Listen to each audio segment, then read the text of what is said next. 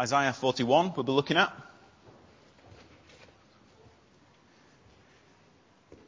I wonder if you've ever heard anybody say, I wonder if you say yourself, um, look, I simply don't need Jesus in order to be a good person. I don't need him. I don't know why I ought to follow him. I don't know why you're pressing him upon me. I don't need Jesus to be a good person. When, when you hear someone say words like that, what is it that they mean? My experience is often that they mean something along these lines. They mean, look, I've got a, sense of morality which I believe to be sufficient. It's a sense of morality which gives uh, me a feeling of doing the right things, and it's uh, a, a, level of morality which at least keeps me respectable towards other people. Coupled with that idea, there might be things of, um, look, I, I, just don't need Jesus to give me anything. I, I live in the West. I've got so much uh, material wealth. I don't feel particularly in need. And surely, if there is a, the, the God of Christianity existing, then I can't have offended him so much, or else surely I wouldn't enjoy all this wealth and pleasure. Uh, and also, even if I was to begin following Jesus, what more happiness, what more pleasure could he add to my life that I've not already got? And so people make this excuse, look, I don't, I just don't need Jesus. And they continue serving their own gods. Yes, they continue serving their own gods. Uh, and that's important to recognize. Each of us is a worshipper. Each of us has a God that we serve. Now, it might be for, for some a personal God, by which I mean a, a, God with a personality. And perhaps if you're speaking to a Muslim or, or a Hindu, um, or someone who's grown up in those cultures, they might be quite explicit that that is their God. But there are many who serve gods which are impersonal. Gods which are really principles or powers or ideas. Uncommon one might be uh, nature. I serve the environment. I, the, the, the highest cause that I can give my life to is to making sure that I care for this planet, this universe that we are a part of. Others might seek to serve or worship some other impersonal God. They, they, they, they, don't worship it as in they bow down to it. They don't worship it as in they, uh, they worship like we worship Jesus. They don't sing songs to these principles, but they worship in the sense that they value these things as the thing of most worth in their life. They trust these things as their source of greatest security. And so these things might be, for example, um, status and power. And you would see that when someone gives their lives wholly to things like education. They've got to give all their time and all their energy into, into getting up that ladder of education. And then they, they reach the top of that ladder and then they've got to dive into their career. And they're not satisfied until they keep climbing up the ladder. They get a, a, a bigger business, a, a, better responsibility at work, more, more wealth and more money coming in, bigger houses and so on. Status, power, control. Other gods might be the gods of reason by which they say, I will, I will serve whatever it is that I believe is right. And their own reason becomes the highest benchmark by which they assess anything in life. Or it might be their own happiness. I will just do what makes me happy and what, make, what makes the people around me happy. And especially those last two, the idol really there, the God, is the God of self. By which I don't mean that they are utterly selfish, horrible people who only ever do things for themselves. They're still able to do things for others. But as they do things for others, why are they doing it? They're doing it because it makes themselves feel good. They serve others only as long as it fits their agendas. And as long as that the people that they're serving are worthy, as they see it, of receiving their help. Um, Their, their, their own reason, their own understanding is the highest benchmark by which other things ought to be judged and assessed. That's what I mean by putting themselves as the God there. We're all worshippers, whether we like to think it or not, even if we claim to be entirely secular. We're all worshippers. And today, what we're going to hear is a challenge. We're going to hear the gods, the idols those things that we worship in life, we're going to hear them challenged, ridiculed. And it might be embarrassing as we see these gods taken apart piece by piece. But this isn't just a time of mockery and derision towards those false gods, this will also be a time of invitation. God is going to make an invitation. He's going to tear down the false idols and he's going to make an invitation for you to accept the only real alternative, his servant. In Isaiah 42, the servant of the Lord. We'll get in time to thinking about who that is. Just a little bit of context then to recap where we are in Isaiah. Um, as I said earlier, Isaiah 40 to 65 really fit together as one big piece, one long argument. And Isaiah is writing into the future. So the people that Isaiah is writing to are not there around him. He's putting these words down on paper so that in time people can read them. And he's writing to the people who will one day, the Jews, who will be exiled from their, their, their land of, of Judah and living in Babylon under a, a foreign king, uh, oppressed and finding things difficult in that place. Uh, and because Isaiah is writing into the future, as we saw last week, the application is not just to those Jews in that situation, the application will also land on us today.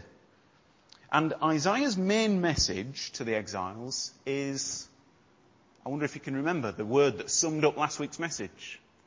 Isaiah's main message is Isaiah 40 verse 1, comfort. Comfort. Comfort my people. Because the Lord's salvation is coming. How can you know that the salvation is coming? Well, last week the argument was because God is utterly in control.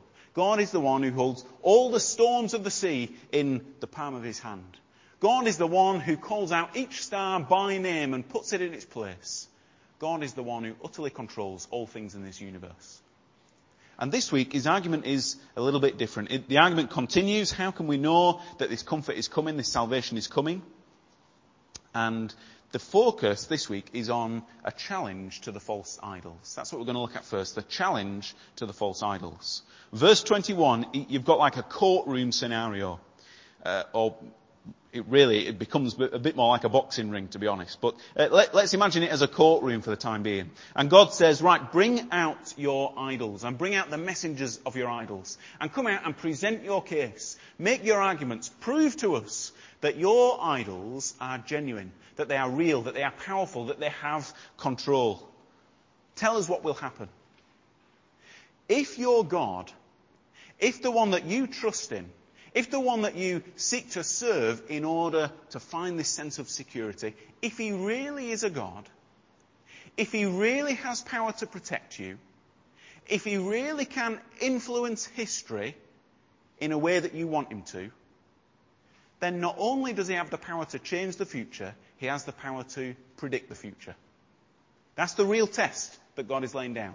If your God is genuine, he will be able to predict. So, Bring out your idol. Put them in the courtroom. And let's hear. Come on, tell us. We're listening. We're all ears. We're ready to hear. What is the idol going to say? Now, Isaiah, especially these last chapters of Isaiah, are full of scathing attacks on idols. And of course, at, at the time of Isaiah, idols in, in, that time would often be little statues, little figurines that people would make and bow down to. And Isaiah is so quick to, to mock them and ridicule them. Back in uh, chapter 41, verse 5 to 7, he's got this funny little situation where you've got the craftsmen encouraging one another. Yeah, you put the gold on. Yeah, you bring the silver. Oh, that looks really good. Perfect idol. We've made it really nice. Look at it. This is the one that's going to protect us. Now, you, you better just nail it down onto the table so he doesn't fall over. And, and back in chapter 40, verse 19, Isaiah was mocking, look, your, idol, your idol is only ever as strong as the person who owns it. You've got one person who's got the wealth in order to build their idol out of pure gold. Wow, what a powerful idol. What a, what a respectable thing. But then you, along comes a poor man, and what can he do? All, all, he can do is go into the wood and, and, and find a piece of wood lying on the floor that he hopes will not rot, and he makes the same idol out of such a thing as that. What sort of God is it that is dependent upon the one serving him for the strength that he has? And Isaiah is quick to mock these idols, and we'll see that in the next chapters in the next few weeks as well. And so verse 22 um, of chapter 41, we're back to our passage again. Uh, verse 22, Isaiah then lowers the bar. He says, okay, if it's too difficult for your idol to predict the future, maybe maybe they could at least interpret the present events. Uh, to use a footballing analogy, it's like as though Isaiah has been asking them to predict, tell us, who's going to win the season this year? And then he said, if that's too difficult, then why don't you just, look, Man City are 2-0 up on Man United, and there's 15 minutes left to go in the game. Who's going to win? Can you even interpret the current events? Can you even answer with certainty about what is happening right here, right now, and what will be the outcome of it? And Isaiah throws this challenge down. Do something, he says, verse 23. Do something, whether good or bad, just, just influence something, change something. Bring some answer. Now, as Westerners, it's quite easy for us to, to chuckle as we think about those little statues that are so often made and people bowing down to them and people having to, to feed these gods that they, uh, they pretend to serve as though a god would need feeding. And it's quite easy to join in with Isaiah's mockery on, uh, yeah, those idols that people serve in other parts of the world. Or even here in Britain still. Um, those idols that people serve, it's, it's also ridiculous, isn't it? But you've got to be careful because Isaiah's challenge to these idols also applies to those impersonal idols that we often see in the lives of Westerners around us, or perhaps in our own lives. The same challenge applies. Think back to those gods that I mentioned earlier, especially those impersonal gods and ask what can they realistically predict? What can they protect you from? How real is their power that they offer you? For those who seek after money and wealth and status, money is useful. It's a useful thing and it's helpful to have money in the bank. The Bible says money is the answer for everything. It really does. Money is useful. But can it protect you? Do people with more money live happier lives? Are people with more money less likely to suffer difficulty in life, or hurt, or loss, or confusion, or anxiety? Do people with bigger portfolios face any less risk from financial collapse? They don't. Money cannot offer the security that it so often promises you. So as a side note, don't be afraid to give your money away. Don't be afraid to share it because it's not offering you any of the, secu- the security that you might think it promises. What about those who make their, their status, their, their, education, for example, uh, the, the God of their life, who trust it uh, to protect them and lead them through life? Well, answer, answer yourself this. Is it those who get the best grades who always get the best jobs? No, it isn't. Is it those with higher responsibility in the company who live more satisfied lives? No, often not. Is it the people with the most successful career who die with fewest regrets?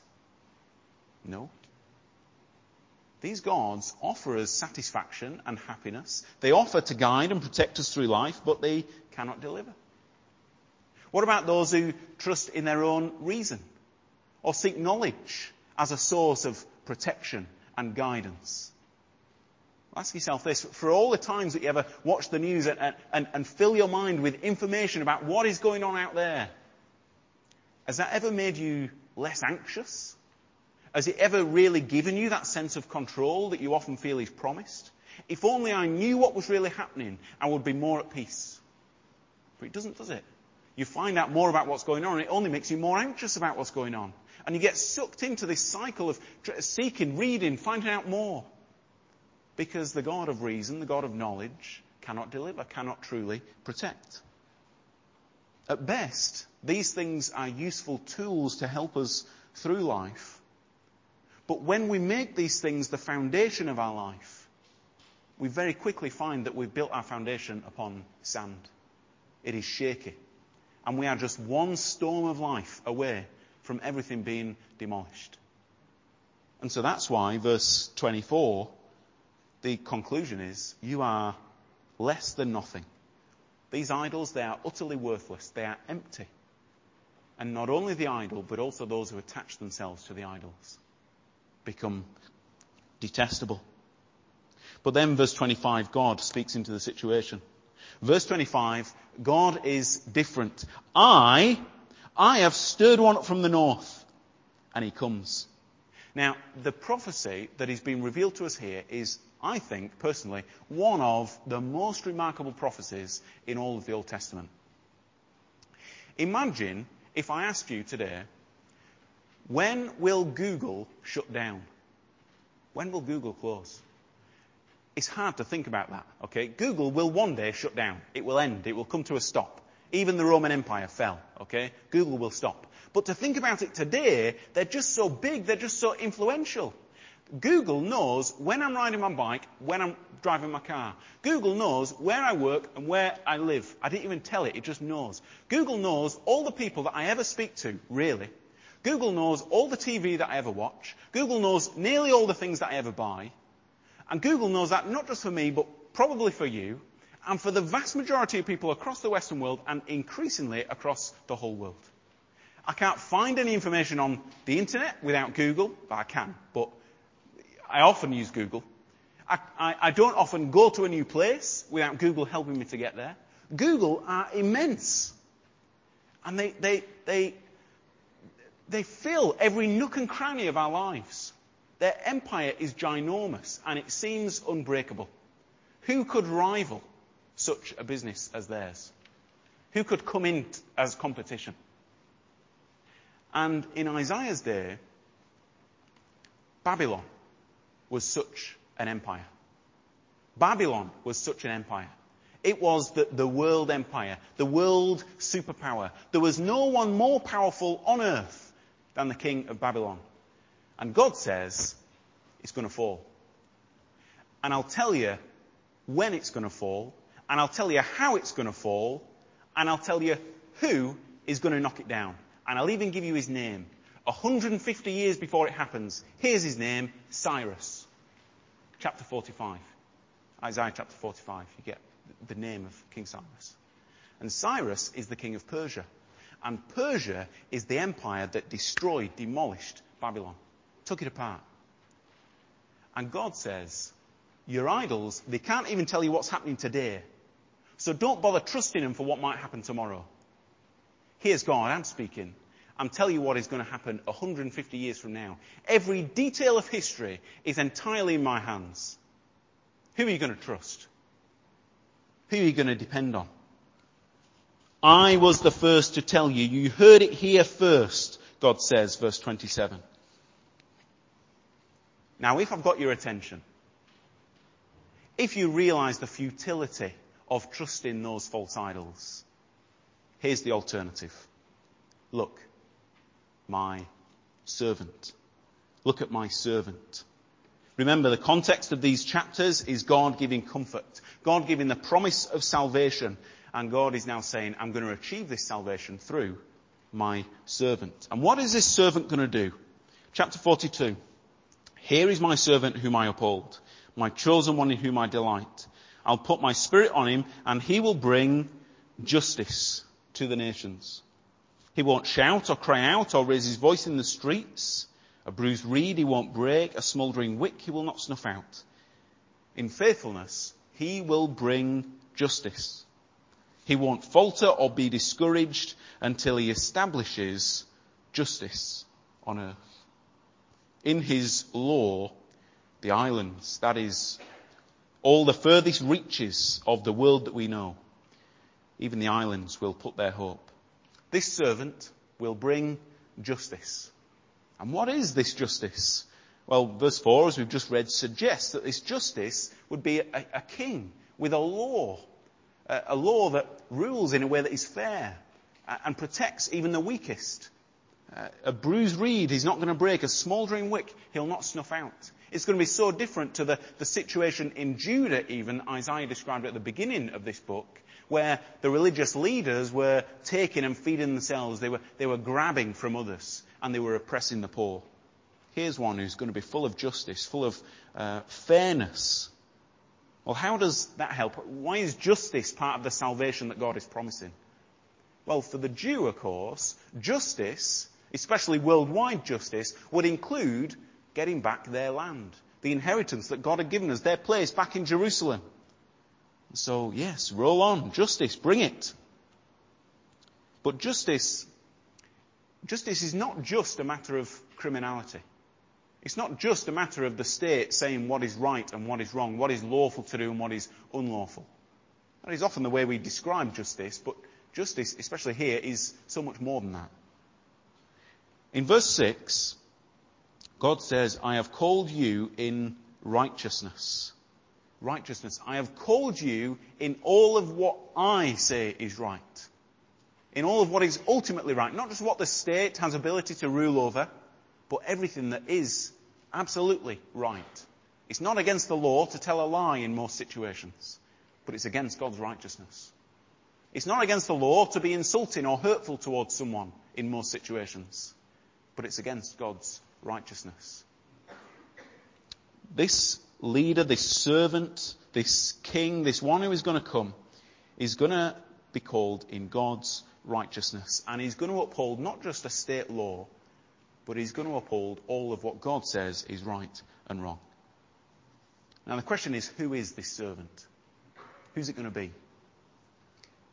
If you answer that question with Jesus, you've got the right answer, but you've not got it from the text. Okay? It's the right answer, and we'll get to that eventually. But looking at the text, who is this servant? It could be this King Cyrus that is going to be raised up, this Persian king who's going to demolish the Babylonians. Um, but a, a better, uh, uh, a better idea looking at the text would be Israel itself. Chapter 41 verse 8, but you, Israel, my servant, Jacob, whom I have chosen. And repeatedly throughout chapters 40 to 65, Israel is referred to as the servant. This is the servant. And much of what Israel was designed to do was to bring about this law for the whole world. When God chose Abraham, he said, through you the whole world will be blessed. When God brought Israel out of Egypt, he said that, that the nations would see that I am a powerful God and a good God because of the way that you are acting and living together. Israel was supposed to be like this light, this, this influence in the world around them. But they never succeeded in that task. And chapter 42, just after the, where we stop the reading, God condemns Israel. He says, look, you, you are deaf. Uh, you, you are blind. Who is blind but my servant? Israel, you were supposed to be my servant. You were supposed to be doing this job that the servant of the Lord is going to do. But you've failed. You're not up to the task. And at this stage in Isaiah's prophecy, he's still painting a developing picture. We've not got all the answers here. But over the next uh, 20 chapters, Isaiah is going to add detail after detail after detail, and eventually you're going to be able to be precise about, ah, who is this servant then that is going to be sent? Isaiah is going to tell us, or already has started to tell us, that this servant is going to be from the line of David, Uh, from David's family. He's going to tell us that this servant is going to be born of a virgin. He's going to tell us that this servant is going to live and work in a place called Galilee, by the River Jordan. He's going to tell us that as he lives and works, he's going to be healing the sick. He's going to have a, a ministry of healing. He's going to tell us that as he performs this ministry, he's going to do it quite secretively. Not secretively in that hiding away, but, but not exalting himself, not, not spreading his message too quickly. He's going to tell us that although he's doing a lot of good, he's rejected by the leaders of the people. And he's going to tell us that the leaders of the people, at the time when the servant comes, are going to be filled with hypocrisy. And they're going to hate this servant. He's going to tell us that this servant will be falsely accused of being blasphemous. He's going to tell us uh, that this servant will be put on trial. And that at his trial, this servant will be silent. He will not say a word. He's going to tell us that after his trial, all of his friends, all of those people who committed to him, closest to him, his supporters, are going to desert him and leave him. He's going to tell us how this servant is going to be whipped and beaten and bruised. He's going to tell us that this servant will be buried in an unusual place because he will be buried with the rich people, although he was not rich himself. He's going to tell us that when he is killed, he is killed alongside criminals. He's going to be counted as a criminal, though he'd done nothing wrong himself. These are only the prophecies that we find in Isaiah. I've not touched on prophecies that we get from Jeremiah uh, and the other prophets in the Old Testament or the Psalms. This is only what Isaiah tells us. And you can see, I hope, as you piece all these little bits together, you realize what, what God is preparing us for is Jesus Christ. The servant of the Lord is Jesus Christ. Yet again, God is showing us He has ultimate control over all of history and He's preparing the right person to come at the right time, in the right place, in the right way, in order to bring about this justice. Justice which is not just criminal law, which is, uh, which makes a nice nation to live in. Justice which is God's righteousness that infills every area of life and even more. He will be opening eyes that are blind. He'll be freeing captives from prison. He'll be releasing those who sit in darkness. That is more than just criminal law that this servant is going to institute. He's going to set us free from all that is wrong, all the damage, all the sin of this world. How is he going to do it? Verse 6 still. He is going to be a covenant for the people. He is going to be a covenant for the people. Interestingly, Israel received a covenant from God. And it was their covenant with God that, that made them this potential to be a light to the world. But this servant is not just going to receive a covenant or be in covenant, he's going to be the covenant. The covenant is, is like a, a binding promise. If you break it, there are consequences. When God made a covenant with Abraham, Abraham had to kill a bull. He killed a ram, he killed a goat, he killed a dove, he killed a pigeon. He cut them in half and he laid them out on the floor. And it was as if to say, if either one of us breaks this promise, let, let the same that has happened to these animals happen to us and God, in a smoking firepot, came down and passed through the animals to, to show his commitment to the promise. Let me read you from Matthew chapter 24, I think.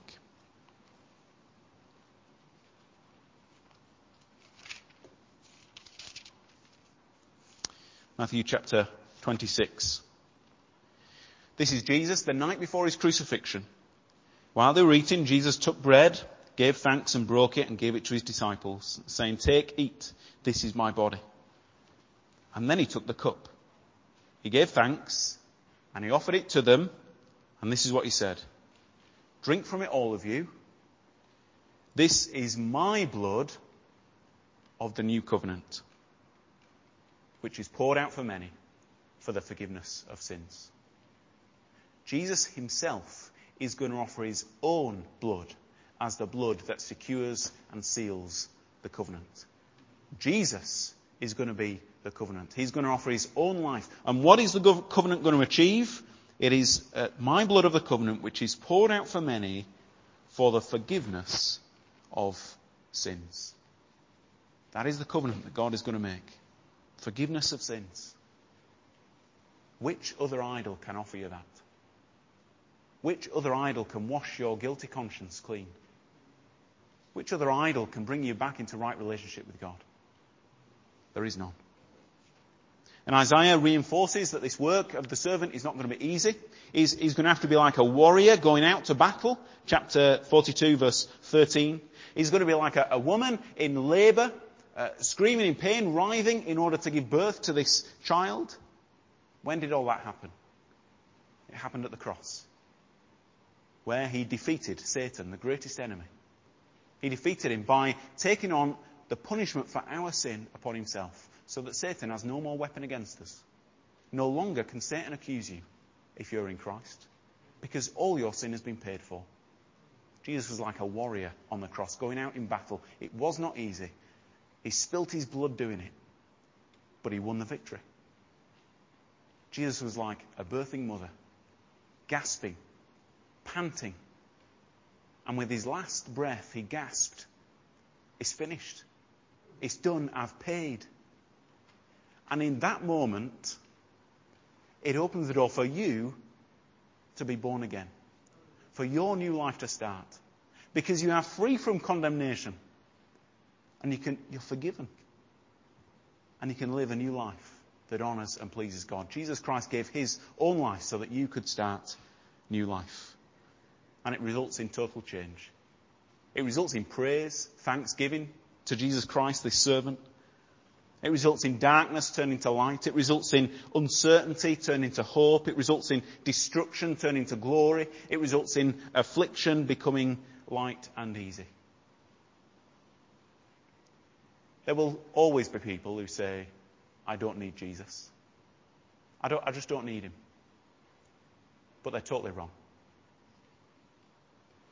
Because there is not a single person who has ever escaped the guilt of sin through any other idol, through any other God, through any other servant, other than Jesus Christ. They might not need Jesus for a nicer car. They might not even need Jesus for a happier life. But they need Him for forgiveness. They need Him for eternity. Those who depend upon idols will eventually be brought to shame. Chapter 42 verse 17. Those who trust in idols, those who say to images, those who depend upon things in this life, they will be turned back in utter shame. They will face condemnation and judgment. But those who depend upon Jesus will experience great joy and receive new life through the forgiveness that he has bought for us.